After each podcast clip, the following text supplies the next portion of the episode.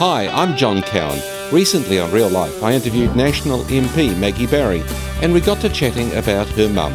She was a businesswoman who opened a shop just at the outset of World War II. Yep. And was the first single woman that the Bank of New, South, South Wales, Wales ever mm. gave a loan to.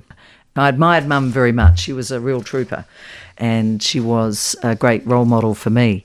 Mum had a 10 year journey with dementia.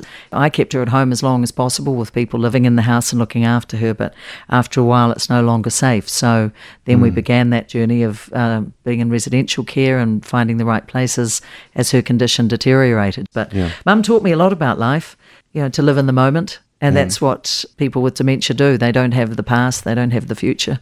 So it's a very good reminder of just staying in and really valuing the moment that you're in.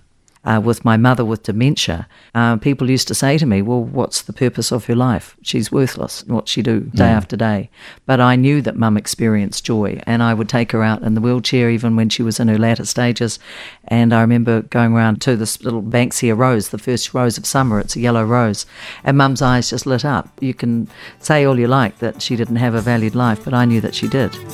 That was long-time broadcaster and National MP Maggie Barry. Join me and another interesting guest on Real Life this Sunday night from 7:30 after Total Recall on Newstalk ZB.